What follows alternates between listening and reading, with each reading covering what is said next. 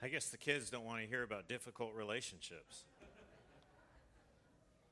I just want to add to what BK said and say thank you to all of the people that have fed us so well and cared for us this weekend. And the guys leading music, and it's been a remarkable weekend.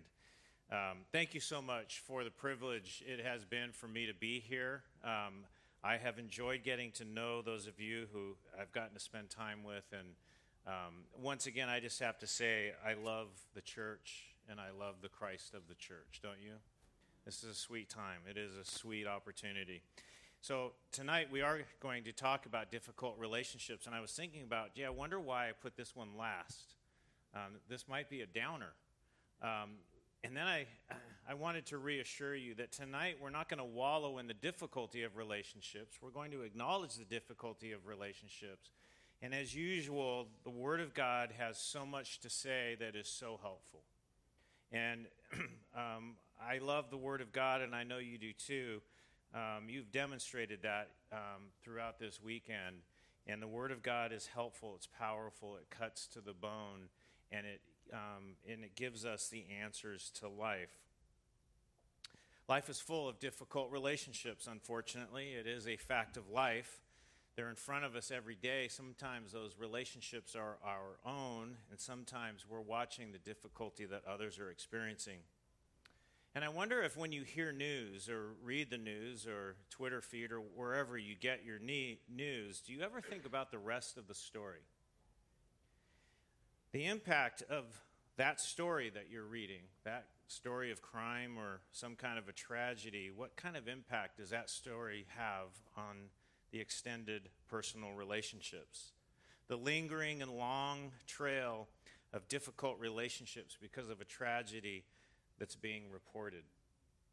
And I started thinking about this about 2 or 3 years ago, the first time I was asked to talk about this, and there was a couple of stories in the news or from my personal life that just struck me. Maybe some of you heard about this story in 2019. Salvatore Anello was holding his 18-month-old granddaughter, his daughter's child, on the 11th floor of a cruise ship, and he leaned up against a window on the cruise ship, only the window was open, and the baby fell out of that window and fell to her death. This happened on a family vacation with the entire extended family in attendance. You read that story and you think, what a tragedy. And then you think about that story and you wonder, can you imagine the relationships now and into the future? How Salvatore interacts with his family, how that daughter interacts with her father. The sorrow, the blame, the anger, and the forgiveness, hopefully. Also in 2020, a story that I had some personal connection to because of people that were involved in the aftermath, but in 2020, Robert Bryan abducted his twin 2-year-old daughters in San Diego, California, making threats to kill them. He put them in their car seats. He drove at a high speed off of a cliff, 30-foot cliff into the Pacific Ocean. And it was all caught on a surveillance video. A San Diego police officer was driving by at that moment. He had the gear in his car. He rappelled down the cliff, swam into the water, and he rescued all three. All three survived and eventually will recover. What do you think the future of that family is? Mom, grandparents, extended family. I know a man, a police officer, and his wife. He was just about to retire as a police officer, a godly man, who gave their daughter in marriage to a young man in their small church, bringing two well-known, friendly, long-time, decades-long relationship Christian families together within a small church in the joyous and blessed time of a wedding. Within 2 months, those parents received a phone call from the police department informing them that their new son-in-law had murdered their daughter. By the way, the response and the perseverance of that couple, the parents of that daughter, were remarkable as they attended the murder trial and the aftermath. And there's a long story to that, but it's remarkable how they operated in the context of those events and the difficult relationships that came out of those events. You read these stories in the news, and you think about, if you just read the stories and move on, that's fine, but occasionally stop and think, what is the impact that these events, and these are just dramatic illustrations of the concept that every event in life has consequences. And those consequences involve relationships. And your difficult relationships might pale in comparison to what I just described to you, and maybe they don't. Life is hard. And I wonder how many of you think about the events described in the Bible through that same lens. All throughout the Bible, there are relationships that are damaged, strained, and broken. It's everywhere in the Bible. If you put on that lens of evaluating relationships as you read the Bible, you will see repeatedly that there is a strain all over the place. The Bible doesn't really talk about it in many cases. It just states the facts. But if you think about what are the ramifications, it's really startling. And I don't have time here tonight to even begin to scratch the surface, but I want to try. Think about Genesis 2, since we've been in Genesis 2. Perfection, no sin. Everything is brand new. Adam and Eve are on their honeymoon. Can you imagine the honeymoon in the Garden of Eden?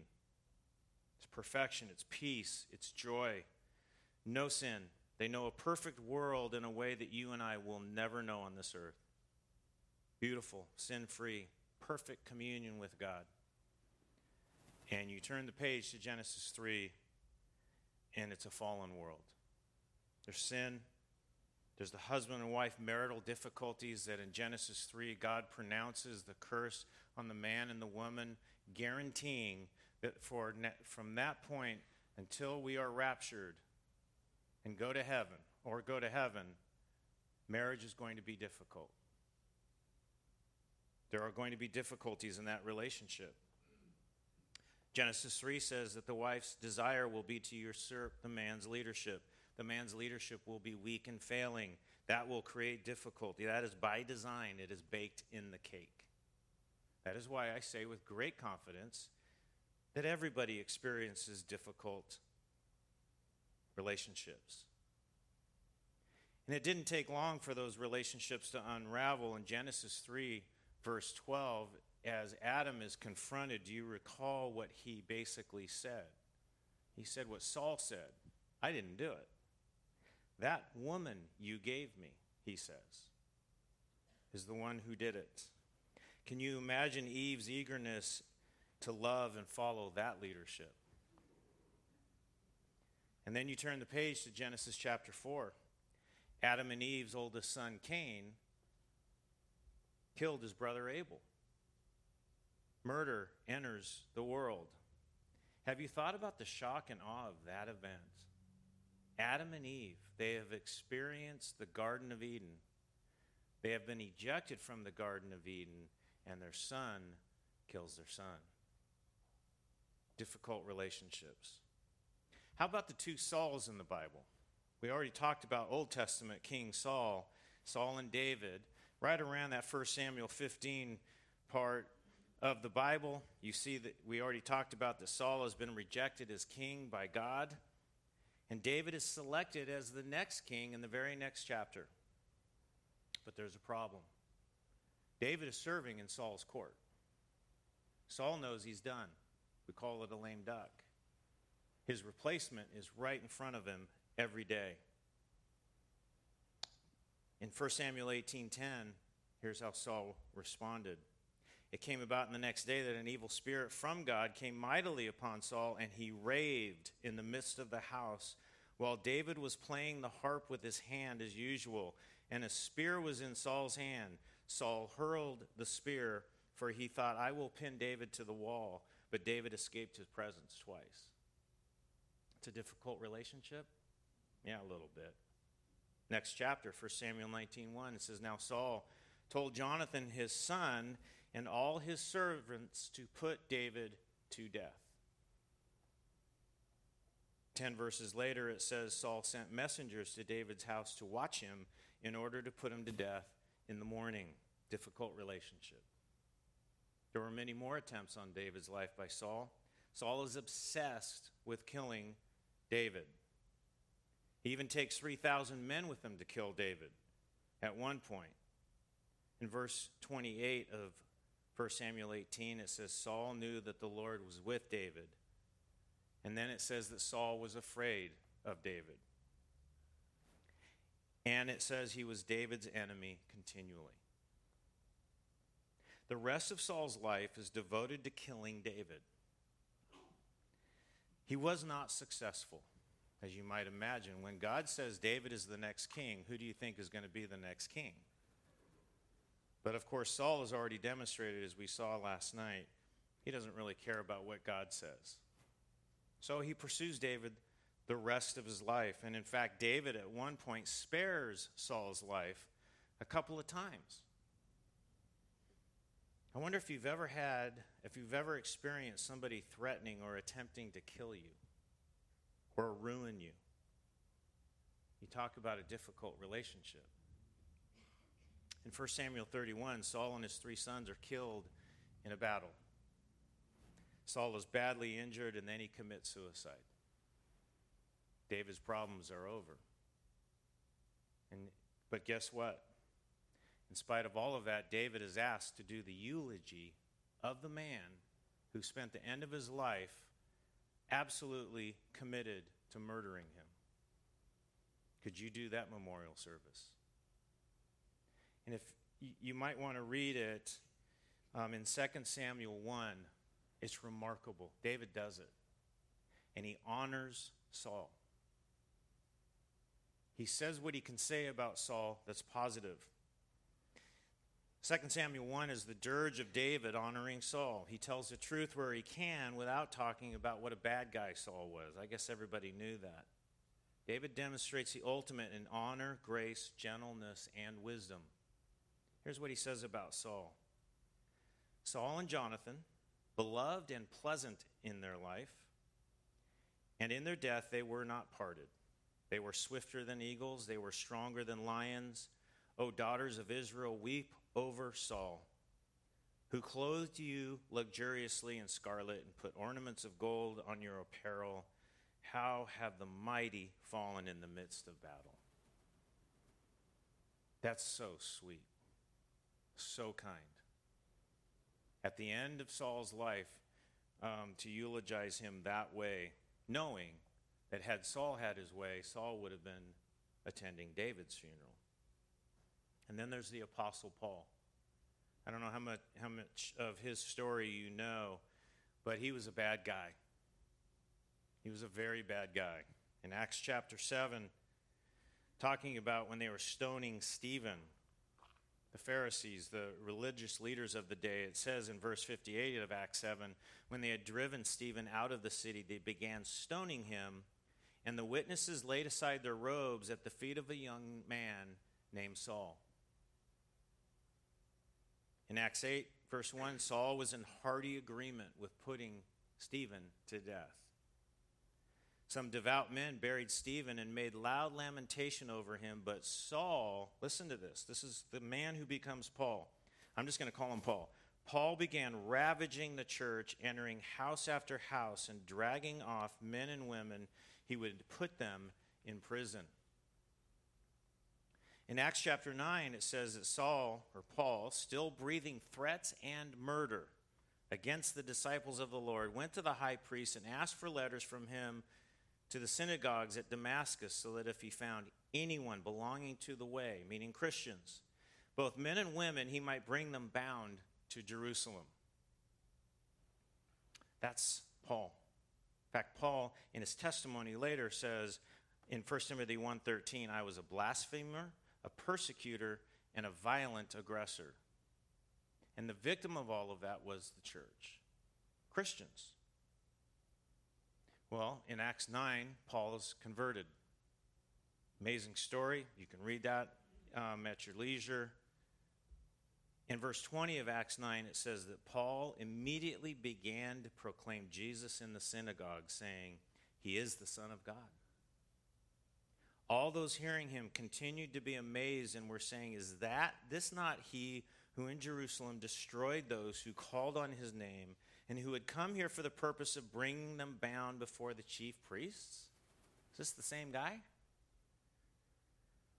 How receptive do you think the church was to the man who probably had murdered and tortured fathers, sons, uncles, grandparents? How receptive would they have been for Paul to come in to worship with them? I think there would have been a little bit of fear, a little bit of rejection, difficult relationships. Verse 26 of Acts 9 says, when Paul came to Jerusalem, he was trying to associate with the disciples, but they were all afraid of him, not believing that he was a disciple. But Barnabas, and I want you to remember that name, but Barnabas took hold of him and brought him to the apostles. Now let's think about the relationship issues here. He's going to the apostles. The relationship issues here is they're all afraid of him. Wouldn't you think? He was going to kill me. And perhaps he killed family and friends, and perhaps this is a ruse. He's just coming here to find out who we are so he can kill us. There's anger and bitterness. There's righteous indignation. Hey, this is the guy that killed my pastor, my friend, my father, my son. There's jealousy. Think about this. Why should we submit to an apostle named Paul when a few weeks ago he was killing us? I have a better testimony than that. I've been faithful for so long, and here comes this murderer, and we're supposed to submit to him? Human beings would never react that way, would they? Authority. There'd be questioning of his authority. He was trying to kill me a few weeks ago, and now he has apostolic authority over me. I reject that authority. Difficult relationships. And then there's grace. Of course, there would be people that were gracious, and that's the overriding story of Paul. Grace and forgiveness. Can you imagine being in a church and welcoming in somebody who was murdering and torturing Christians and forgiving them? But that's what happened. Grace and forgiveness is hard, especially in a fallen world. Forgiveness is a companion to every other manifestation of fallenness. In spite of all of this, Barnabas, whose name means, by the way, the son of encouragement, he steps into to smooth the way for Saul. So your life might be full of difficult relationships. It's a fact of life on this planet. Tonight we're talking about friends, current and former friends, perhaps people who used to be very close friends who have damaged the relationship. We're talking about family, parents, children, siblings. We're talking about work, employer, and employees. And today we are together going to obey the command in Hebrews 6:1, which says, let us press on to maturity. You see, the key to dealing with difficult relationships is to grow in maturity. I'm not saying that it's going to restore those relationships, but it can resolve a lot of those issues. Colossians 1:28 says this, we proclaim Christ, admonishing every man and teaching every man with all wisdom so that we may present every man complete in Christ. And there is the outline for what we're going to do the rest of our time. We're going to proclaim Christ. We're going to find the wisdom in Scripture on how to deal with difficult relationships, so that we may be presented as mature, complete in Christ. Colossians 3 says this, so as those who have been chosen by God, holy and beloved, put on a heart of compassion, kindness, humility, gentleness, patience, bearing with one another and forgiving each other, whoever has a complaint against anyone, just as the Lord forgave you, so also should you. And beyond all of these things, put on love, which is the perfect bond of unity. Now, there's a lot there. And I know you've heard those verses before. But we're going to dive into that in a very practical way and understand what does all that mean. If you have your Bibles, I want you to look at two passages with me. And just to give you a map of where we're going, I want to read these two passages. The first is Romans 12, verses 17 through 19. And then we'll turn to Titus 3, verses 2 to 3. And then I want to pull 9 principles out of those two passages. The Bible is so practical. It is so helpful. We're going to pull these principles out in the context of difficult relationships. Romans chapter 12, starting in verse 17. Never pay back evil for evil to anyone. Respect what is right in the sight of all men. If possible, so far as it depends on you, be at peace with all men. Never take your own revenge, but leave room for the wrath of God, for it is written, "Vengeance is mine, I will repay," says the Lord. And then Titus chapter 3, verses 2 and 3, that we are to malign no one. We're to be peaceable, gentle, showing every consideration for all men, for we also once were foolish ourselves, disobedient, deceived, enslaved to various lusts and pleasures, spending our life in malice and envy, hateful, hating one another. There's a lot of passages we could go to. I'm going to use these two passages to drive the rest of what we talk about tonight. Here's a brief commentary of these two passages. 9 commands. If you're taking notes, I'm going to give you 9 commands. When you consider a difficult relationship, or difficult relationships, plural, this is what the Bible says you do. We are to do in that context. And they describe the difference between maturity in a difficult relationship and immaturity. And of course, we've already seen Hebrews 6:1, we are to strive for maturity. Number 1, do not repay evil for evil. It's right out of Romans chapter 12. Never, it says. Never. A couple years ago, my family was forced to move out of the house we lived in. A crazy man moved in next door. And we tried to survive it for 3 years. And that man eventually was threatening murder, attempting murder, stalking, following, doing everything he could to destroy our life. I'll tell you what, I really wanted to pay back evil. It was very difficult. But the Bible says never. The assumption here is that you are the target of evil. Nothing new. Nothing unusual. If you are the target of evil, you're just like everybody else. You never repay evil with evil. And if you aren't now, you will be. Plan on it. Also plan to turn the cheek, always. The opposite of never is always. Turn the cheek. Maturity bears evil. Maturity trusts in the Lord, and we'll talk about that. The second thing that Romans 12 says is respect what is right in the sight of all men. What does this have to do with difficult relationships? What this is talking about is integrity, honor, and truth, honesty. Do not lie to yourself or others about that difficult relationship. It's easy to do. You can talk to people about a difficult relationship, and you can prompt whatever counsel you want to get by telling them only the facts that they need to know to tell you what you want to hear. Romans 12 says don't do that. You respect what is right, what is true. You tell the whole story. 1 Peter 2:12 says keep your behavior excellent so that the thing in which they slander you as an evildoer, they may, because of your good deeds, as they observe them, glorify God. Maturity is living according to truth rather than feelings and preferences and manipulations. That's maturity. The third evidence of maturity in the midst of a difficult relationship is be at peace. I know that's hard in a difficult relationship. If possible, it says, so far as it depends on you. Do you see that in Romans 12? If possible, so far as it depends on you, be at peace with all men.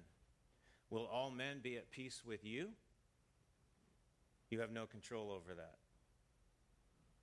Maturity says, regardless of their demeanor towards me, I am going to be at peace towards them. The implication here is it takes two to make peace, doesn't it? Have you ever been in a difficult relationship where you just want to make peace and the other person just doesn't want to make peace? The mature person is still at peace. Number four, never take your own revenge, it says in Romans 12. Never.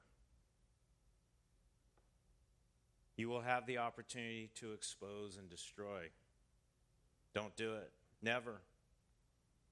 We live in a cancel culture. We respond to offense by writing people off and making sure as many people as possible that know them will also write them off. Live as if they don't exist. And there's lots of implications of that. The most basic is that it is yet another sign of a godless, sinful generation that human beings treat each other that way. You see, maturity never takes revenge. This is hard sometimes when the difficult relationship breaks out into the public and the other party is saying what they say. Don't take revenge. You see, punishment is always the domain of God. Revenge is the opposite of forgiveness, and maturity forgives. Never take revenge. Number five, trust the providence and the purposes of God. It says, never take your own revenge, beloved, but leave room for the wrath of God, for it is written, vengeance is mine, I will repay. And maybe you want to pray about that. Lord, do your work. I confess, with a crazy neighbor who eventually forced us to go underground so that he could not follow us. I will confess, I prayed at times, Lord, do your work. But that's his domain. It's not my domain. You trust in the providence and the purposes of God. God, I understand I'm not supposed to live where we live anymore. We move. That's the providence of God. You leave room for the wrath of God. You see, if you step in and you start expressing in any way the wrath of God, you replace God, and that's not what we're to do. That wrath may be for them, and by the way, it may be for you. You don't know why that difficult relationship is going on. God knows all about the difficulty, the injustice, the unfairness. He knows all of that. In fact, he ordained all of that. In whatever relationship you're thinking about right now. He may be using it for your good. He may be using it for their good. He may be using that difficult relationship situation for purposes that you have absolutely no idea. You trust the Lord. Trust in His providence. He is at work for His glory always. Revenge and wrath is the exclusive domain of God, and in light of God's providence, we need to stand down. Faith and maturity go together. Maturity trusts in the purposes and the providence of God. Number six, Titus tells us to malign nobody. That means to speak evil of the person or their friends and supporters.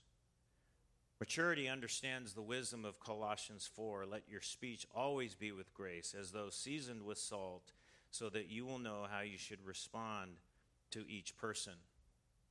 The commands to control our tongue is all over Scripture, and nowhere is it demonstrative of maturity more than in a difficult relationship. Sometimes the best speech, by the way, is no speech. Be quiet. No need to respond. Stop talking. Everyone doesn't need to know the details. Maturity is self-control, particularly with the tongue. Number seven, be gentle. This is the quality that should be evident if there's ever a need to talk about a difficult relationship. It is the opposite of harshness. Remember the example of David eulogizing the man who pursued him, bent on seeing him dead. What an example. That's gentleness. It's grace. And gentleness will cause you to temper your comments and maybe even help you to stand down and be quiet. Maturity is gentle. Number 8, be humble. And I've probably said be humble in 6 different contexts this weekend. I hope we're getting that message. Christians are humble. Mature Christians are humble. In Titus chapter 3, it says, show every consideration for all men. In verse 3, for we also were foolish ourselves. We should never forget our own desperate state of sin, and that we were forgiven and are forgiven every day, over and over and over. And whatever offense that person has committed against you or is committing against you, it likely pales in comparison to the offense of your sin to a loving God every day. Be humble. And the 9th is to grow up. That sounds harsh, but Titus 3 verse 3 says, for we also once were foolish ourselves, disobedient, deceived, enslaved to various lusts and pleasures, spending our life in malice and envy, hateful and hating one another. And the point here is we also once were. Put all of that behind you. Be mature. There's the maturity of leaving that behind in the rearview mirror. A life full, by the way, just riddled with difficult relationships says more about you than it does about the people with whom you have difficult relationships. At some point, the mirror has to come up and there has to be an examination of what is the cause of all these difficult relationships.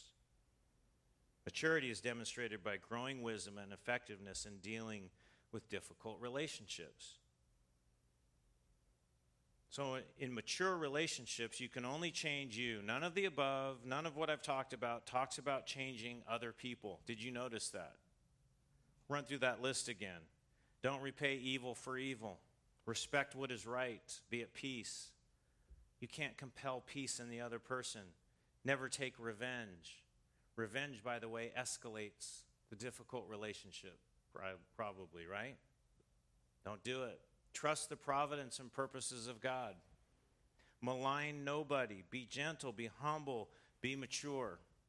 And all of that is in the face of somebody who, in response to all of that, might repay evil, won't respect what is right. They will lie. They will not be peaceful. They will take revenge. They don't care about the providence and the purposes of God, or maybe they'll believe they're implementing the providence and purposes of God by being difficult. They might malign you. They won't be gentle. They'll be proud. They'll be immature. None of that matters.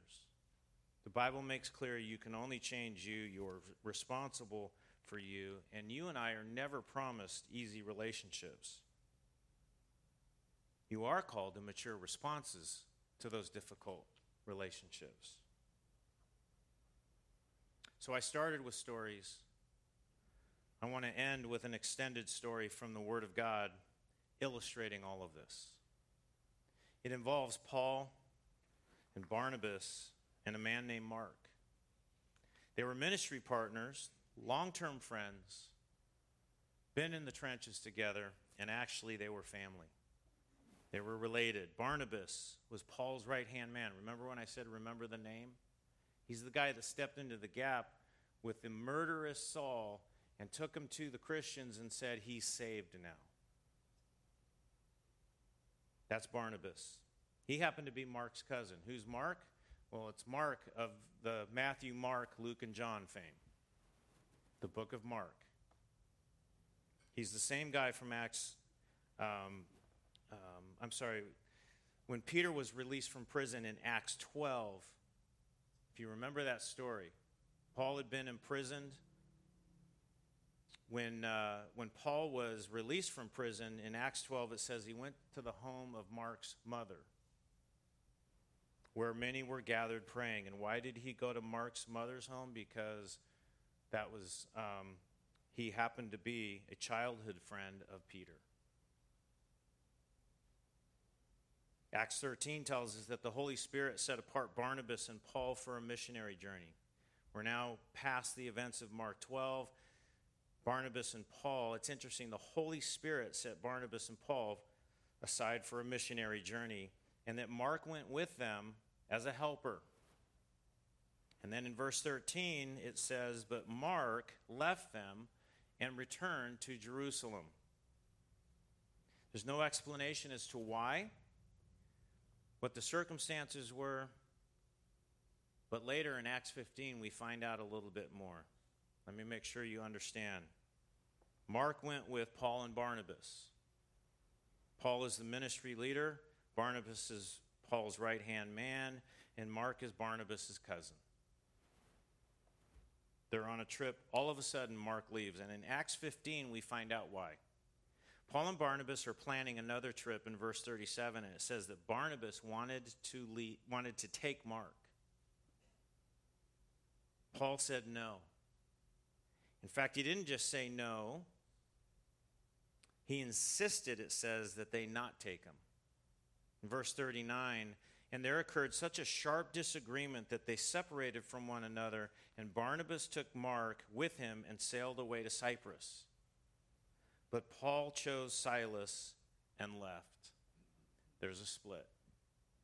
Something happened. It says a sharp disagreement. Beyond that, we have no idea. We don't know what the disagreement was about. We don't know how sharp the disagreement is, but it must have been sharp because Paul grabbed Silas and left Mark and Barnabas where they were. It caused Barnabas to split with Paul for the first time. It's difficult. It was public. It's recorded in Scripture for all time and eternity.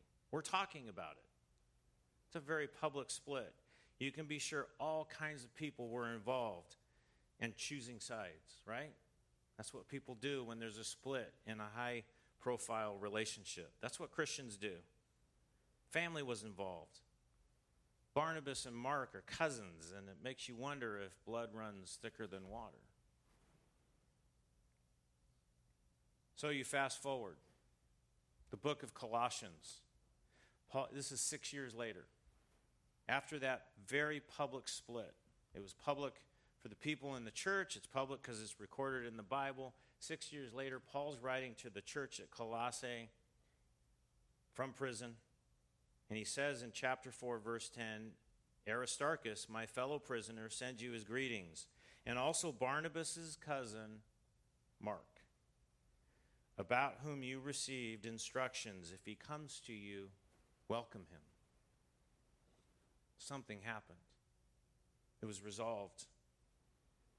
Then if you read the book of Philemon, written at the same time as Colossae, written from the same jail, Paul is in prison. It says in verse 23 that Epaphras, my fellow prisoner in Christ Jesus, greets you, as do Mark, Aristarchus, Demas, Luke, my fellow workers. Something has happened. And then in 2 Timothy 4, I think it's considered to be the last letter written by Paul before his death. He knows he's about to die. Listen to this. He says, make every effort to come to me soon, for Demas, having loved this present world, has deserted me and gone to Thessalonica. Crescens has gone to Galatia, Titus to Dalmatia, only Luke is with me. Pick up Mark, and bring him with you, for he is useful to me for service. In Acts 13, there's a split. By the end of Paul's life, they come back together. In fact, of everybody, that's who Paul wanted next to him. It's an interesting note. Mark, perhaps because of this split, came under the intense leadership and discipleship of a man named Peter. And because of the split with Paul, he went to Jerusalem based on Peter's preaching and influence. He wrote the Gospel of Mark. Mark, by the way, neither heard nor accompanied the ministry of Christ. I don't know if you knew that. He was not an eyewitness to what he wrote about in the book of Mark. He was not a disciple. He was in the early church. And in the early church, the Gospel of Mark was referred to as the memoirs of Peter. Because Mark parted with Paul, he was sent away from Paul, he connected with Peter, and Peter discipled him. And Peter dictated him the stories of Christ, and in AD 150, Mark was referred to as the disciple and interpreter of Peter. This relationship grew and blossomed probably as a result of the split with Paul. You never know the purposes and plans of God. I'm not saying I do, of course. But isn't it interesting that if Mark had stayed with Paul, the Gospel of Mark may not have ever been written? You trust the purposes and the plans and providence of God, even in difficult relationships. Then you have Philemon and Onesimus. Philemon was a wealthy believer, a godly man living in Colossae. The church there in Colossae met in his house. And Philemon had been saved under Paul's ministry in Ephesus. And Onesimus, that's a common name for a slave at the time, meaning useful. It's a good slave, I suppose. Onesimus apparently stole money from Philemon and ran away to Rome to merge into the large slave population and kind of disappear. Somehow he runs into Paul, who's in prison, and through the ministry and the testimony of Paul, Onesimus is saved. And now he's coming back to Colossae. Philemon is the letter from Paul to give Philemon some context and to appeal to him for the restoration of the relationship with Onesimus. He appeals to him to forgive him, to restore him willingly without grudges, and to consider his new status as a fellow heir in Christ. And at the end of the letter, Paul says, I already read it to you, Epaphras, my fellow prisoner in Christ, greets you, as do Mark, Aristarchus, Demas, Luke, my fellow workers. Verse 24, where he mentions Mark, is a not-so-subtle reference to Paul's own once severed but now restored relationship with Mark. Paul's instructions to Philemon carried more weight since Paul had followed his own counsel and forgiven Mark. And everyone would have known that. What did we just see in those stories? The merging of those stories in the New Testament. First, forgiveness. Paul obviously forgave Mark. He got over it. And so did Mark. Forgiveness demonstrates humility and maturity. A lack of forgiveness is immature and ungodly. We saw example. I just noted that Paul's example of forgiveness gave him the basis to appeal to Philemon on behalf of Onesimus. Our maturity in difficult relationships is an example to those around us, including our children. Our immaturity in difficult relationships is not a secret to those around us. People see it. Providence. I think you've seen this. Difficult relationships, like everything else, are within the control and the design of our good and gracious God. Therefore, our good. Therefore, God's glory. The Gospel of Mark would have been very different if the author had not been diverted to ministry alongside Peter. Is that why that split happened with Paul? I don't know. I don't want to say that. But it's just interesting. Onesimus' skullduggery and theft and his escape to Jerusalem brought him into the presence of Paul, who he otherwise would have never met, who shared the gospel with him and led him to Christ. Paul's public difficulty with Mark and subsequent reconciliation gave him the authority then to send Onesimus back to Philemon and say, forgive him. That's providence. That's providence. Don't try to control people or relationships. That's God's domain. God is at work. We cannot keep broken that which must be fixed, and we cannot fix that which cannot be fixed. God is provident. Trust God. The other element I want to highlight from those stories is silence. I've already mentioned this, but I want to highlight this. There's a lot we don't know about these stories. I probably haven't said everything that's known, but I've told you 95 to 99% of what's known about these stories, about these difficult relationships. It's not a lot of details, and it's really frustrating at certain points. I really wanted to know more. I don't know about you. What in the world happened between Paul and Mark? We'll never know. What was Paul's conversation with Barnabas like? What was the disagreement? What did Onesimus do that caused him to run, put his life at risk, and try and hide himself in Jerusalem? Why do we have to speculate about that? Why didn't God just tell us? I don't know. We'll never know. The inference by absence of data is that we don't need to know. And it's apparently not necessary information. I think this illustrates sometimes the need that there is no need to talk a lot about a difficult relationship or a disagreement, particularly when the people you know or you're talking to know that person. Maturity is quiet sometimes. Immaturity wants to plead our case. We want to make sure everybody knows. Before you talk to them, you got to know what the truth is. Maturity insists that love covers a multitude of sins, and that love sometimes is best expressed in silence. You don't say everything you know. And the last observation of those stories is maturity. I can't think of anything in life on this planet that's has driven the process of sanctification more in my life than dealing with difficult relationships. I expect that's probably true for many of you. Paul, Mark, Barnabas, they're all just frail people. They're humans. They had difficult relationships. They're characters in the Bible, which doesn't make them perfect. It's the same process of sanctification in difficult relationships as you and I.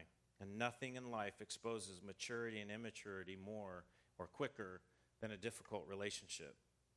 And nothing will work on your sanctification like difficult relationships. So, we don't repay evil for evil. We deal in truth. We respect what is right. We are at peace, at least as far as it depends on us. Never take revenge. Trust the providence and the purposes of God. Malign nobody. Be gentle. Be humble. Be mature. It's a long list. It's a hard process. But I think through the grace of God, that is what the Bible says we need to do in the face and in the context of difficult relationships. And I believe he will honor that to his praise and his glory. Let's pray. Thank you, Lord, for your word. Lord, some of this is hard truth. Some of this is difficult. But Lord, you've laid it out in your word. We thank you for the example throughout Scripture of difficult relationships. Lord, we are not experiencing anything here that hasn't been experienced before, that your word is not sufficient to address, to give us the wisdom and the guidance to walk through relationships that are hard. Lord, you pray, if it's your will, that you would resolve difficult relationships represented in this room that I don't even know. You do. We trust that. We trust in your providence. We're grateful to you for the tests and the challenges, not because they're fun, but because they are what you will, and we want to be squarely in your will. Thank you for your love. Thank you for the church, for the comfort that's here among other believers, for the accountability and the wisdom that's available within these churches to help each of us to navigate all of this to your praise and glory. In Christ's name, amen.